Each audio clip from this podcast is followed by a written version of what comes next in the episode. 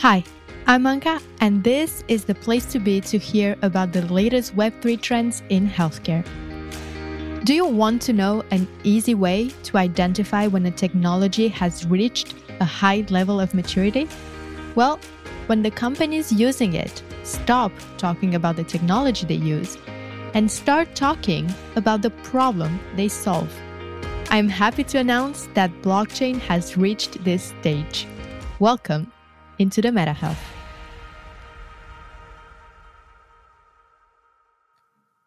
In today's episode, I sat down with Raja Sharif, CEO of ATMPS and FarmaTrust. Raja was an IT lawyer before entering the blockchain world. What brought him into this industry is a personal story. A relative living abroad was inadvertently taking counterfeit cancer drugs. This is how Raja realized that in some countries, over 30% of drugs available on the market can be fake. He was facing a real problem, and the solution came in the form of blockchain. This is how his company, FarmaTrust, was born. Raja, welcome to the show. Hi, Anca. How are you? FarmaTrust was born in 2016, so you have been in the blockchain and health industry for almost seven years. What is the biggest evolution you have seen? The biggest evolution, I think, is DeFi. Uh, that that was the most kind of incredible evolution. Although we're not involved in DeFi itself, I really thought that that was quite an interesting development in the blockchain world and really quite a game changer, which unfortunately didn't live up to the promise of what it could achieve. But then again, you know, whenever one brings new industries to light, there are always failures, some of them pretty catastrophic, actually. Whenever you look back on history, uh, there, there are failures, but technologies grow, adoption is brought mainstream, particularly through some of these kind of negative mainstream press. But if you look at throughout history, you know, you need that kind of frontier, exploratory, interesting dabbling. And out of these kind of uh, interesting projects, you get the discoveries that really change society and how we uh, do trade and commerce. For a very long time, I heard people say that track and trace is the easiest blockchain use case to implement in the health industry. Would you agree with that? And what is your experience? So I, th- I, think one of the reasons they do believe in that is the amount of data that one needs to capture for track and trace can be quite limited uh, and easy. As you know, blockchains aren't very good at storing large amounts of data, but they're very good at s- storing uh, smaller amounts of data. So, due, in traditional track and trace, one is really looking at chain of custody and uh, chain of identity and sometimes chain of condition. So there's very limited kind of amounts of data that uh, needs to be collected.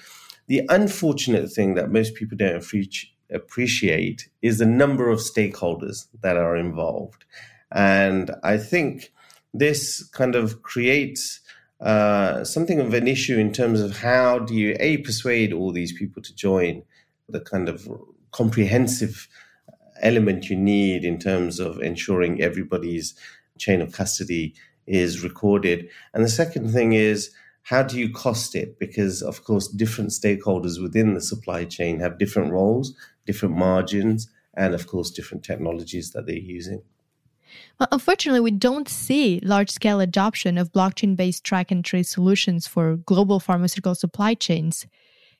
It seems like there are a lot of different small projects in different countries, but nothing systematic. What is the main barrier, in your opinion? Well, we do have solutions out there, but they're cloud based solutions. Um, and they're not as comprehensive. And we say they're also not as regulatory compliant as the solutions that we can provide over the blockchain. But as I said, you know, I, I think some people really fail to appreciate how young this industry is. I mean, I only got involved in 2016, as you said, um, but uh, you know, before then, it was only around 2011 when we really got into the whole Bitcoin kind of uh, movement as well on, on, a kind of a conceptual level. Um, TradeLens, as you know, the Maersk uh, IBM uh, project failed, um, and everybody kind of might start now saying, well, you know, you've got DeFi failing on one side, you've got like traditional trade services failing on the other. Um, and this shows that blockchain's time is over. But again, I, this is one or two examples. And, uh, you know, no disrespect to larger companies, but larger companies always find it very difficult to implement new technologies. If you look at kind of the technological revolution, it was led by digital startups that grew very quickly. If you remember, Netflix, a tiny company, was trying to sell themselves to Blockbuster for, you know, paltry sums of money. And now look at their valuation. So I think one should keep all of this in context because blockchain is a revolutionary technology as much as the internet was for, for the 2000s. And, you know, when I first started working for an IT company back in 1995, email wasn't in common use, the web wasn't in common use.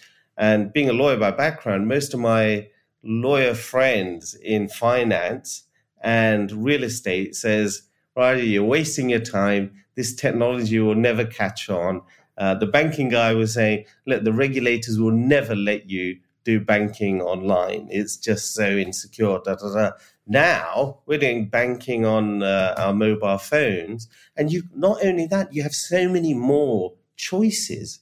The traditional banks are really suffering. Starling comes up, Revolut comes up, um, all these other kind of uh, smaller uh, Monzo type banks are, are, available. And the fact is, one, you should also consider who one is speaking to as well. If you're speaking to people my age, right, particularly in like technology uh, departments, they're used to hardware, right? They're, they're the kind of uh, generation of boxes in data centers, right? They don't have a significant or very in depth view of um, software on the whole. I'm not saying everybody, but on the whole, that's the kind of uh, person you're going to meet. If you meet somebody who's a millennial or a Gen Z, you know they want the convenience and ease and understand all the security measures generally that are in place nowadays to be able to allow you to do significant activities online and the promise of blockchain which is that it increases transparency and trust between the different uh, stakeholders involved. The company evolved quite a bit during the past couple of years. You moved into the field of personalized medicine and developed a platform called Hataali for advanced therapy medicinal products such as gene or cell therapies. What is very specific about these therapies is that they are created for a specific patient. They cannot be administered to anyone else. So, as a consequence, the entire production process is drastically different from that of traditional drugs. Can you explain what problem you identified and how your platform is addressing it? Well, interestingly, the problem I think was um, discovered by one of the regulators. It was actually um, the US health regulator who kind of hinted to one of our partners that they may want to look at blockchain to solve the issue of the amount of regulatory uh, requirements around personalized medicines. So, just in terms of normal kind of medicines, you do have a significant amount of regulation. But when you move into the personalized sector, it becomes even uh, greater. Not only do you have your normal DSCSA type tracking solutions, but you have to uh, also ensure full chain of custody, full chain of identity, as you say, so the medicines don't get mixed up. They are live biologics in most cases, right? So the way these uh, therapies work, generally they're for cancers, so cures for cancers, and they use your own immune system to attack the cancer, or they're gene therapies for things like muscular uh, spinal atrophy, etc., which are, are now available, as well as sickle cell uh, cures are now available uh, through gene therapies. And what we identified is you need an environment of not only trust and transparency, but you also need the ability for multiple stakeholders to be able to kind of really understand where a therapy is in the process with full compliance records. And blockchain does that really well, particularly in an environment where, you know, time is of the essence. Most of these cancer patients are really on the kind of end of life situation, stage four type cancers. So these treatments take between 15 and 25 days to make. So there's very little room for error or, or you know, mistakes or delays. And blockchain plays really well into that because, of course, it gives all the stakeholders the same data at the same time. Who are the main users of this platform today?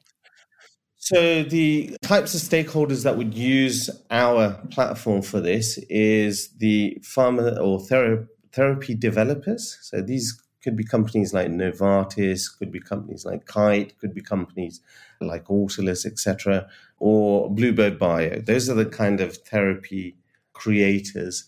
Then you have the clinics. So these would be your hospitals or private clinics in the US that would actually uh, take uh, what they call uh, samples from the patient and then give it to a courier. And these couriers are very specialized people. So it'd be people like World Courier, Cryoport, CSafe.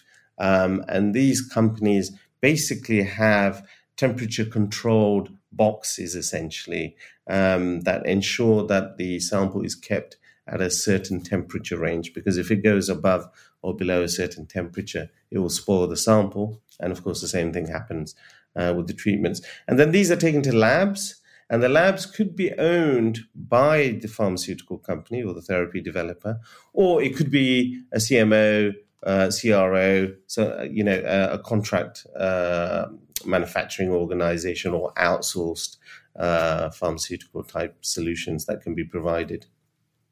If you had a magic wand and you could change anything in this industry that would significantly accelerate the use of tech solutions such as Hataali, what would it be? Uh, understanding, comprehension. I mean, most of, most of our time, um, you know, we really kind of trying to get people away from paper. I mean, paper is is a real addiction in the healthcare sector, and you know, it surprises me that an industry which is built on accidental discoveries and innovation right, really has difficulty in terms of full digitization and moving on to digital technologies. And there's a number of reasons for that, and different jurisdictions have a different attitude towards it. The UK, by far, has the biggest problem in going into uh, full digitization. Um, America tends to be a little bit easier. When you get to places like Korea and Japan, it's much easier. Uh, they really like and want digitization to, to, to, happen. But this kind of traditional mindset that, oh, you know, it's difficult to use is kind of difficult. The other thing is, when people think about digitization, they don't think about blockchain, they don't think about AI, and neither should they. I mean, that's something we cover off. But the real big problem about digitization is they take their paper processes and literally put them on a kind of a digital footing. I this is when this guy signed this paper. This is the notes we want him to keep, etc., etc. As you know, the whole point of being fully digital is you can scan a label, for example, all the details are there. You can take the details of the user from the phone itself, so you don't have to get them to sign. And of course, with blockchain technology, the really great thing is we can, as is required by a lot of pharmaceutical regulations, is have automated signatures from the user on an electronic basis. And the Americans are very good uh, with this, actually, by the way. They, they have very clear rules.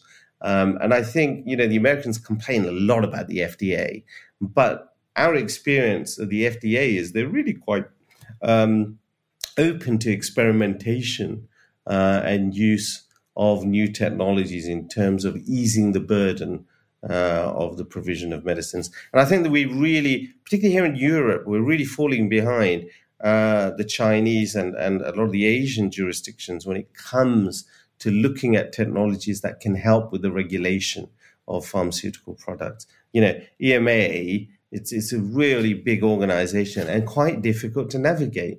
MHRA is slightly better, but by far, I think the one they need to chase is the FDA and the Chinese regulators um, because they're embracing these digital technologies. And China, in particular, is very big on blockchain. As you know, every year they seem to be approving around 150 to 200 blockchain projects. AI is even more than that. But um, we really need people that understand how digitization should be done and how it can protect the customer. I mean, this is the bit that I don't understand why regulators can't see that blockchain, with its characteristics of immutability and incorruptibility, is going to protect the patient at the end. Paper records can be forged, cloud records can be amended by super admins. Um, corrupted data, which is something, of course, another thing that blockchain prevents, can really affect uh, or delay treatments or medicines going to to patients. So, you know, one one needs to really kind of push this message forward. But unfortunately, I think some people get lost in the detail of the technology and kind of the process rather than think stepping back and saying, how does this help the patient? How does this help get treatments faster to the patient? That's what regulators should be thinking about. In terms of who signs it, when they sign it, that's covered by technology. I mean, even non blockchain technology can cover that for them. What's interesting is that a couple of years ago, companies used to promote the fact that they were developing blockchain based solutions. Why do you think that we don't talk about the technology as much anymore? Do you still talk a lot about it?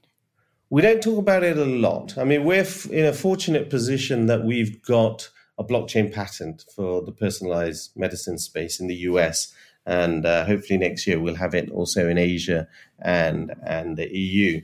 Um, the reason we don't, and I know this from kind of my long history in, in, in, the industry, is that people really start getting bogged down in the detail. How does it work? You know, what stops it doing this? What's it? And, you know, I don't know how Google works, I've got to be honest. But I know if I type my details in there, it's going to give me results that I like, right? Um, now, there's different schools of thoughts of that.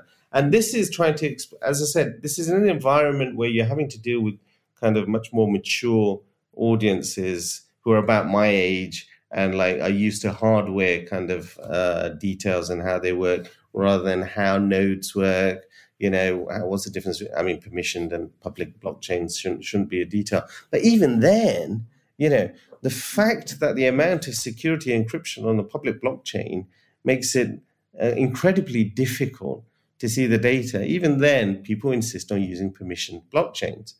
And we say, okay, fine, it's, it's, it's, we, we can do it, but we don't understand why you have to do it. But they don't understand it either. So, you know, we can spend hours and hours talking about why it should be permissioned or public. Um, I mean, E&Y are, are, are quite interesting because their, their, their whole strategy lies around ensuring that all their solutions should be on public blockchain, which to a certain extent I agree with.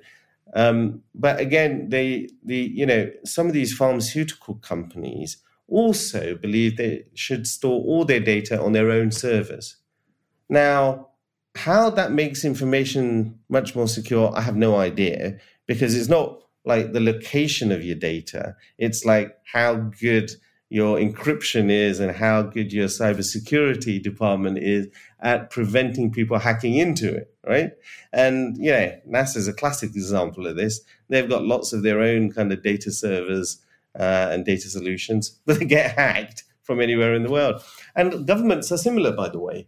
You know, there are governments and government organizations that insist data should stay uh, within their territory, like it's a it's an item, a physical item, right? But you're dealing with a virtual world, and the virtual world, of course, you can be hacked from anywhere. It doesn't matter where the data is. It just uh, means what kind of connection you've got and what kind of um, security software you've got. So it's very difficult, you know, trying to have to deal with that kind of mentality where there's a difference between understanding the virtual world and the physical world.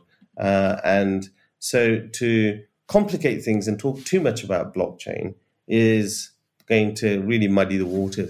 I must say, however, when it comes to the cell and gene therapy world, we're quite fortunate because they are younger startup type companies. So I'm not talking about the Novartises here.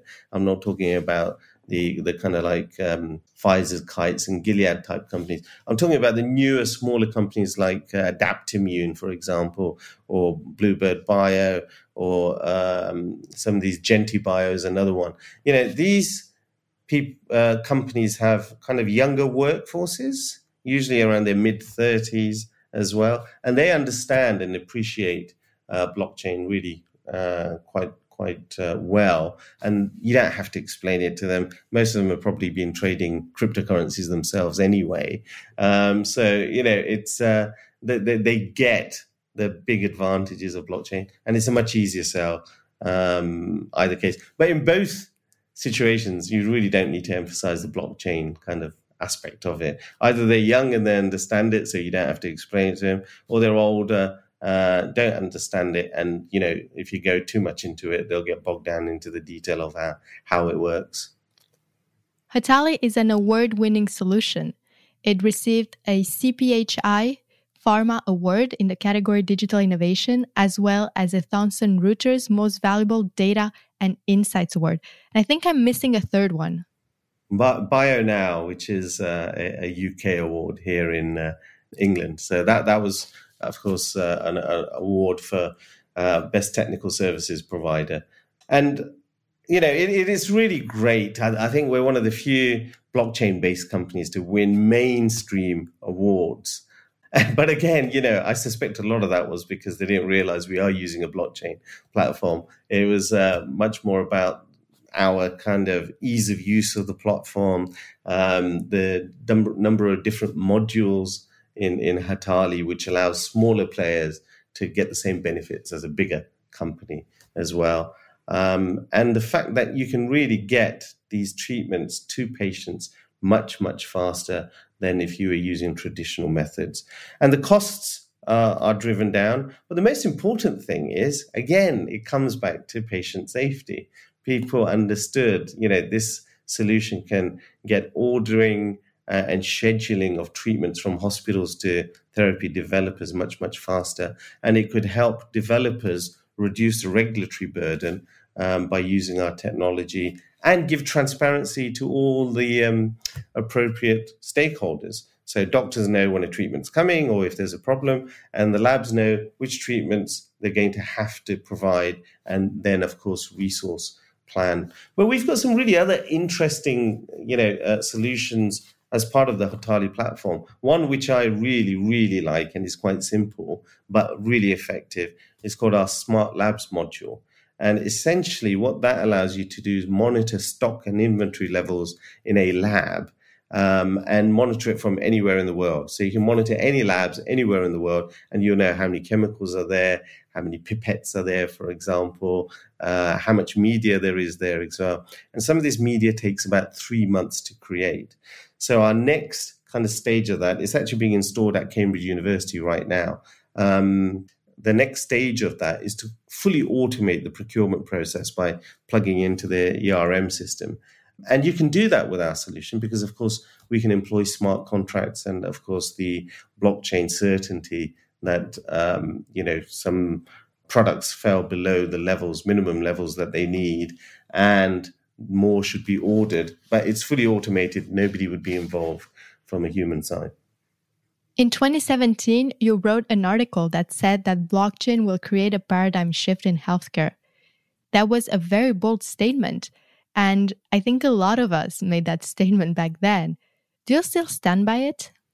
Absolutely. Absolutely. I mean, look, look at where we are with the internet, which really only got going in what 1998. Before that, it was used by students like, like myself and and emails, uh, and the kind of it accelerated.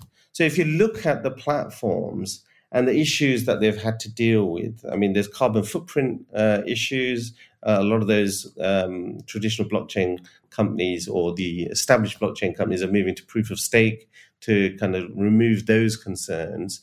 Um, there's security issues, there's bad players, uh, many in the fintech side of things rather than, of course, the area we're dealing with.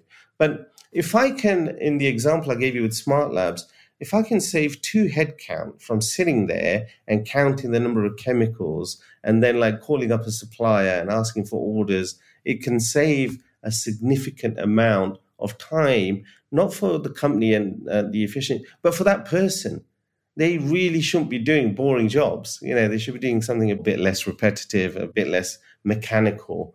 So I think, again, I'll, I'll come back to the fact that, you know, we this industry has only really got going back in 2016, 2017 when I really got involved. We're only at 2022 right now. We are going to see failures. Just think about all the companies that failed during the dot com boom and bust. And then, you know, everyone goes back to the tulips and all the other kind of Manhattan building projects that, that caused a lot of uh, upset. But don't also forget from the dot com bust, came Apple.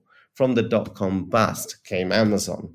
You know, uh, and and there's so many others. Netflix is another one. There's a lot of uh, companies out there that that survived, and to a certain extent, I think you need pruning and concentration of resources in really good companies that will grow rather than just you know scattergun approach of investing getting burned investing getting burned and and really destroying customer confidence as well as the public's confidence.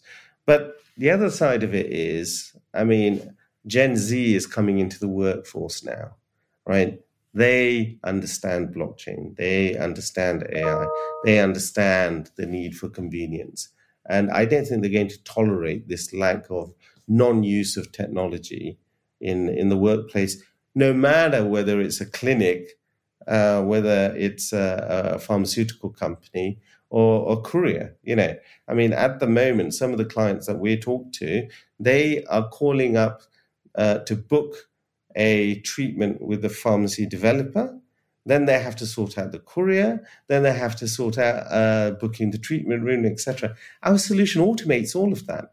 In fact, some work with, with Dresden University Hospital, they did some simulations in terms of the traditional techniques of ordering and using Hataali, it went down from nine to 10 hours plus to one hour because you can enroll a patient, you can screen a patient online, you can save the consent forms all on one platform, you can book a treatment as simple as booking an Uber. I mean, that's how easy our system makes it. But there's, you know, there's always resistance to change generally. Um, it's less so in the cell and gene therapy more so in the traditional track and trace kind of uh, pharmacies because there are systems there, cloud based systems. Uh, and that mentality, unfortunately, of, of people of my generation, if it ain't broke, why fix it? Whereas what successful companies would really want to do is the Amazon or the Jeff Bezos statement is ask not uh, why, ask why not. Right? And this is kind of a real mindset shift but the millennials and the Gen Zs really do, as I say, come into this and, and they're coming into the workforce in larger numbers and in strength. And they're not going to tolerate why they have to sign a bit of paper or why they have to write something down when they can just use their camera phone to scan a label and it'll give them all the details they need. Raja, thank you so much for this very insightful discussion and for participating in this show. Thank you so much, Anca. It's been a real pleasure. I hope today's episode was useful. As always, I will see you soon for another Web3 adventure in healthcare.